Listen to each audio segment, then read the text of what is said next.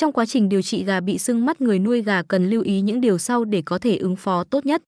Gà bị bệnh phải có chế độ chăm sóc và điều trị đặc biệt, luôn theo dõi biểu hiện, tình trạng của gà khi điều trị bệnh sưng mắt, cách ly gà bệnh với gà không bệnh để tránh lây nhiễm.